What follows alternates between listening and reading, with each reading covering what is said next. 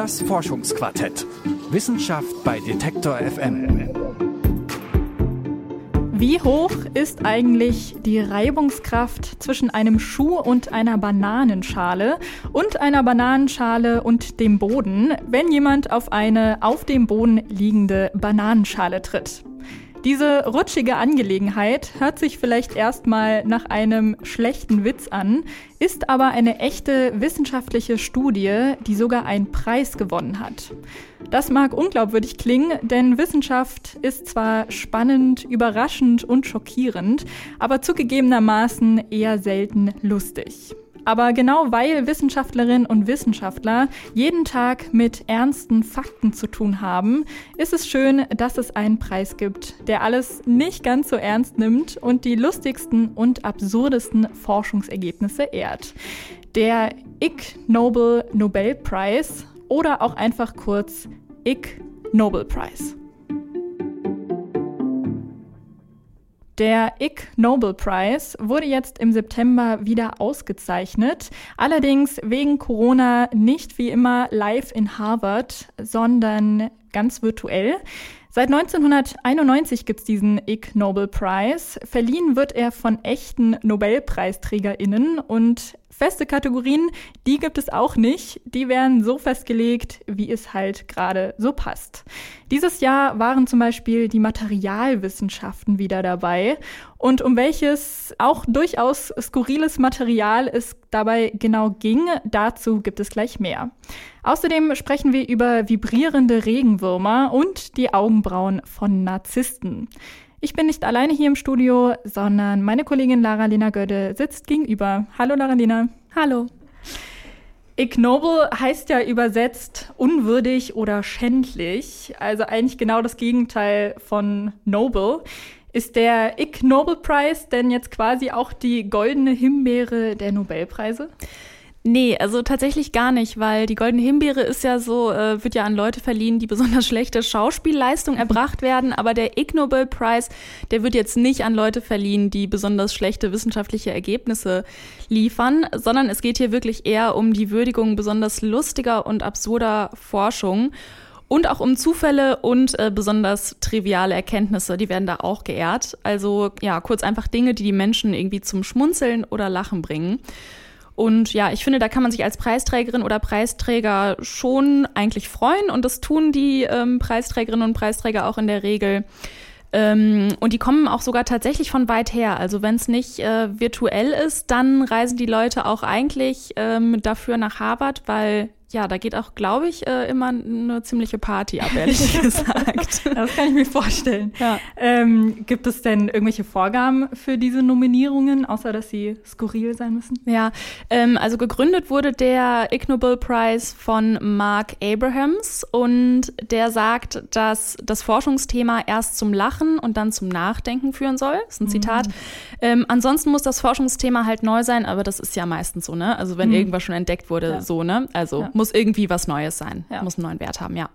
Jetzt ist die Wissenschaft ja eigentlich wirklich sehr ehrwürdig und ernst. Mhm.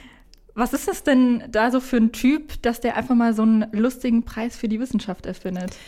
Ähm, ja, also Mark Abrahams, der ist äh, Wissenschaftsjournalist ähm, in erster Linie und in einem Interview mit der Zeit hat er gesagt, dass am Anfang seiner Karriere hat er so viele Wissenschaftlerinnen und Wissenschaftler getroffen, die wirklich an total spannenden, nischigen Themen geforscht haben, aber wo natürlich so kein Hahn nachgekräht hat irgendwie.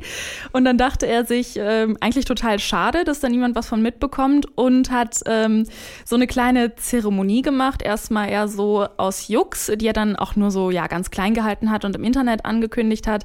Und er hat sich aber tatsächlich echte Nobelpreisträgerinnen dazu geholt. Das ist auch bis heute noch so, dass echte Nobelpreisträger mit dabei sind und die ähm, Preise verleihen. Und die haben sich dann lustige Hüte aufgesetzt und haben halt ja diesen Preis verliehen 1991 zum ersten Mal. Und damals wussten die PreisträgerInnen noch gar nicht von ihrem Glück, weil es halt auch so eine kleine Sache war. Und ja, das ist jetzt anders. Hm.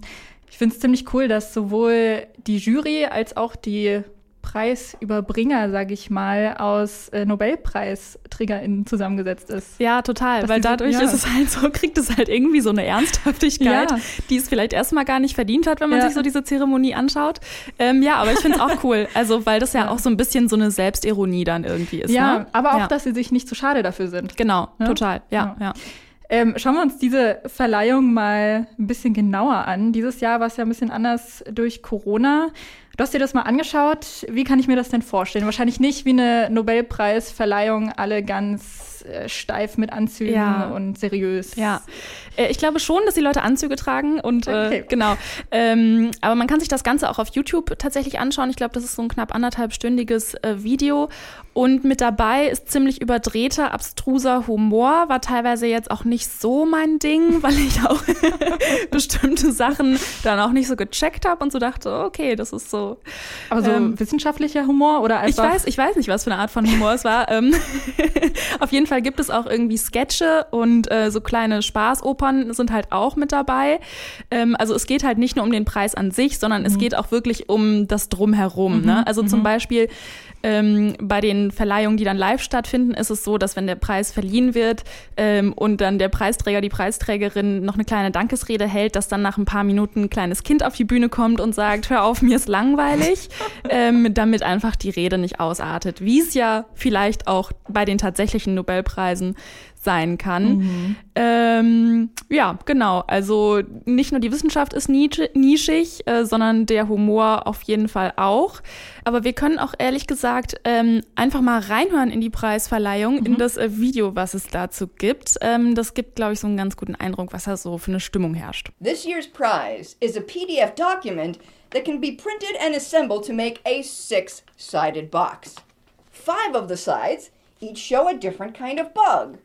We have a flea, a cockroach, a computer bug, a norovirus stomach bug, and a Volkswagen Beetle. Uh-huh. The sixth side is an instruction sheet that tells you how to assemble your prize. Cool beans. Richtig cool. Hört sich eher an wie eine Bastelstunde in der Grundschule. Ja, ähm, genau. Also man hat es jetzt mitbekommen, der Preis ist halt eine scheiß äh, Papierbox. das ist natürlich ein kleines bisschen weniger als der echte Nobelpreis. Macht der ja der echte Nobelpreis, mit wie viel ist der dotiert? Irgendwie ich doch mit eine Million. Eine Million, okay. Ich glaube, ich ja. mich nicht fest. Ich ja. glaube eine Million. Genau, Papierbox versus eine Million Dollar. Ähm, uh. Genau, ist halt eher ist halt eher so ein symbolischer Preis auf jeden mhm. Fall. Ähm, ja, kriegt dann jeder Gewinner, jede Gewinnerin diese Papierbox? Ja, also kriegt halt das PDF zugeschickt und dann baut man sich die Papierbox zusammen. Also das war aber auch nur dieses Jahr so. Ja. und ja. sonst? Also gibt es sonst ähm, ein bisschen wertvollere Preise? Oder? Es gibt ähm, meistens noch irgendwie so eine, ähm, einen tatsächlichen, einen, einen, äh, tatsächlichen Geldpreis, aber das ist dann irgendwie so 100.000 ähm, Simbabwe-Dollar. Ich weiß gerade nicht, was die Währung in Simbabwe ist, aber auf jeden Fall, ja, halt irgendwie so eine, äh, genau, Fremdwährungsnote, die halt nichts wert ist. Ja. ja. Also auch wirklich so ein bisschen Satire und sich lustig machen über, über Preise. andere Preise. Ja, ja. wahrscheinlich, ja, ja, genau.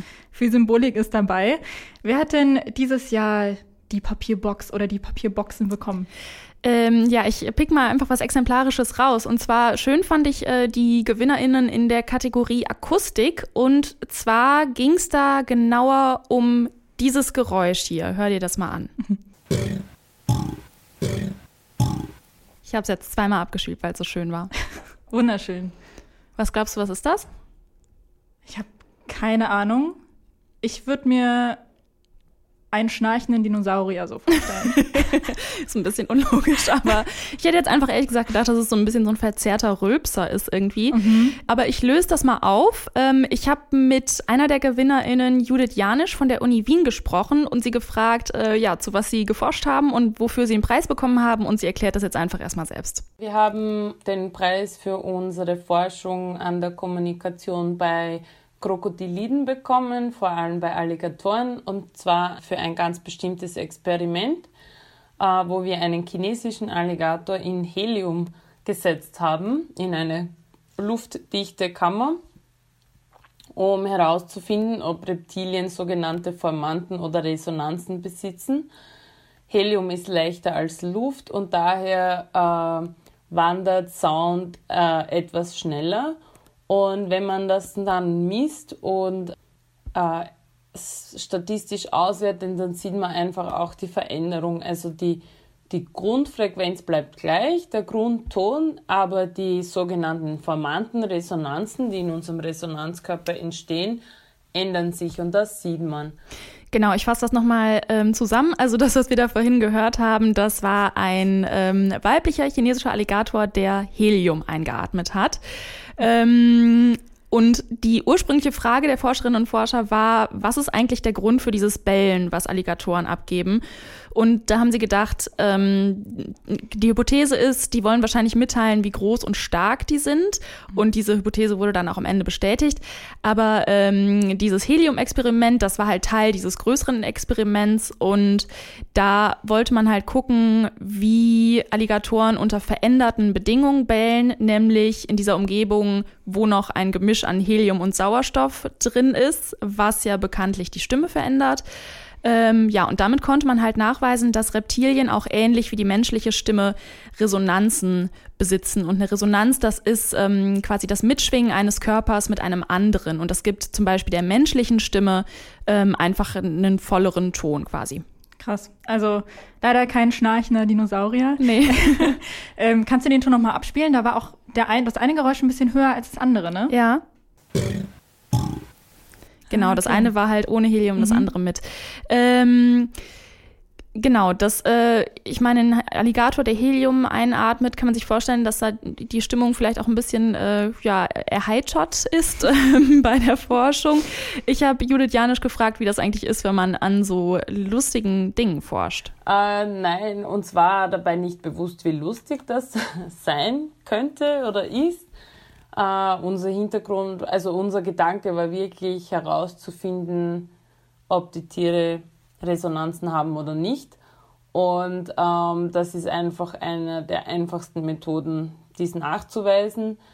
Ja, Forschung, die Forschung an Alligatoren macht für mich generell sehr, sehr viel Spaß. Ich finde das extrem aufregend. Und wir hatten auch eine super Stimmung im Team immer. Natürlich, wenn dann äh, Tierpfleger und äh, Kollegen alle Helium einatmen und so miteinander sprechen, macht die ganze Situation noch viel mehr Spaß am Ende. Ja, also ich würde auch sagen, mit Helium macht ein, ist eigentlich immer Spaß dabei. Ja, ja, und das hört auch nicht auf, ne? Also ja. ich glaube, das findet man halt mit 12 lustig, das findest du halt auch noch mit Ende 20 Absolut. lustig. Ich, ich werde das auch noch mit 70 lustig ja, finden, ja, ich. ich. wahrscheinlich auch. ähm, genau, eine, eine, einen Preis fand ich noch ein bisschen fragwürdig. Da dachte ich mir so, okay, ich, ich habe Fragen. Äh, und zwar war das in der Kategorie Psychologie. Und da ähm, den Preis hat ein Team aus Kanada bekommen und die haben sich angeschaut, inwiefern man an der Form von Augenbrauen Narzissten erkennen kann. Okay. Ich habe da jetzt den also, Reflex, dass ich dann sofort auf irgendwie ja. Augenbrauen gucke und mich so frage, okay, Narzisst oder nicht. Ja, ich, oder auch ähm, bei mir. Also, ja, ja. Ich habe jetzt auch viele Fragen. Ja. Also Form im Sinne von, was auch wirklich vererbt wird. Gar nicht, wie man sie bewegt, sondern wie sie aussehen. Ja, es geht genau, es geht um Gesichtsteile. Ähm, ja. Ich fand es auch irgendwie ein bisschen komisch, weil ich finde halt generell nicht, dass man aufgrund von äußerlichen Merkmalen auf den Charakter eines Menschen schließen kann. Mhm. Genau, also das fand ich so ein bisschen äh, merkwürdig. Wen mhm. das interessiert, ähm, der kann sich natürlich nochmal den ganzen Abstract äh, durchlesen im Netz über diese narzisstischen äh, Augenbrauen. Vielleicht wird es dann ein bisschen aufschlussreicher. Wir wollen jetzt hier gar nicht so in die Tiefe gehen. Ähm, genau. Gut gefallen hat mir auch noch der Preis in der Kategorie Physik der ging unter anderem an Forscher aus Deutschland und die wollten wissen, was mit einem Regenwurm passiert, wenn man den bei einer hohen Frequenz ähm, vibrieren lässt. Wer hat sich das noch nicht gefragt? Also ich mich heute schon direkt nach dem Aufstehen. Ja, ja. Ähm, also auch viel Neugier, die einfach mit dabei ist ja. äh, bei dieser Forschung. Was kam denn bei dem Regenwurm raus? Was ja. macht er denn? Ja, also ich meine, das ist ja ganz oft irgendwie ähm, Neugier, die da eine, ähm, die da eine Rolle mhm. spielt. Und das merke ich auch irgendwie immer so, wenn ich Wissenschaftlerinnen und Wissenschaftler interviewe und die Frage so, ja, ähm, und was bringen uns diese Ergebnisse jetzt? Und die dann ein, einfach so sagen, so ja, ähm, wir haben es jetzt halt rausgefunden. Ja. also darum geht's ja auch manchmal. Ähm, genau, aber bei dem Forscher war auch wirklich erstmal so die reine Neugier ähm, der Ausschlaggeber. Ähm, Inspiration waren da Wassertropfen bei Vibration, also zum Beispiel durch Musik. Und dann mhm. dachte sich der Forscher so, okay, irgendwie sieht das aus wie so Würmer, warum dann nicht mal ähm, jetzt ähm, arme, hilflose Regenwürmer beschallen? Und anscheinend bewegen die sich tatsächlich so ein bisschen äh, wie so Wassertropfen oder wie so ein ähm, Muster, was Mhm. sich auf, einem, auf äh, einer Wasseroberfläche ergibt. Also tanzen da so ein bisschen Genau. auf der Oberfläche. Ja, genau. Und machen also, mh, wenn man Wasserschall aussetzt, dann bilden sich da ja auch so, Mhm. wie nennt man das? Ähm, so. So, es konzentriert sich dann so, oder? oder nee, nee, so, so kleine, ähm, so kleine Wellenformen, Ripples nennt man das, glaube ich, Ah, auf Englisch, ja. Mhm. Ja. Dass sich das, die Oberfläche so kräuselt. Kräuselt, genau. Mhm, Ja, ja, mhm. eine gekräuselte Oberfläche, richtig. Ah. Und es sieht ja tatsächlich ein bisschen aus wie so ein Wurm. Gott, die Ähm, armen Würmer. Ja, ja. Naja, ähnlich neugierig war auch ein Anthropologe, äh, der eine urbane Legende testen wollte, natürlich mit Kolleginnen und Kollegen, äh, wonach man ein Messer aus gefrorenen Fäkalien herstellen kann. Kann man? Was glaubst du denn? Hm. Ich glaube, oh, da geht es ja auch um die Konsistenz, ne? Ja, ja. Vielleicht, Das wäre jetzt auch meine Frage gewesen, so, was für eine Konsequenz, äh, Konsistenz hatte denn diese besagte Stuhlprobe?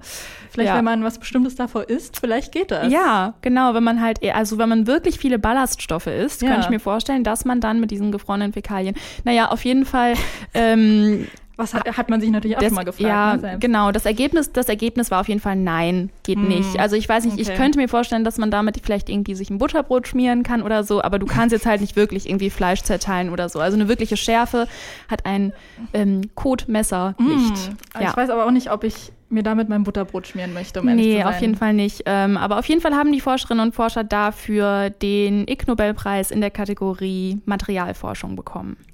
Finde ich ziemlich skurril, dass so eine Forschung ausgezeichnet Mhm. wird, weil, wie gesagt, wenn mich das interessiert, dann kann ich das doch eigentlich gerade an dem Beispiel einfach selbst austesten, oder? Ich meine, jeder hat Ja, aber es macht doch niemand. Also es macht ja niemand. Das ist halt das und der Unterschied zwischen Wissenschaftlerinnen und Leute, die sich das einfach nur mal so theoretisch fragen.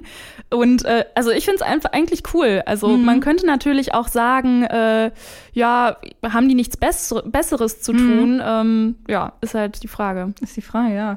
Wie wird denn dieser Preis in der Welt der Wissenschaft wahrgenommen und angenommen? Also wenn ich diesen Preis gewinne, kann ich äh, mir die Papierbox dann voller Stolz in mein Büro stellen und äh, es ganz stolz auch in meinen Lebenslauf schreiben?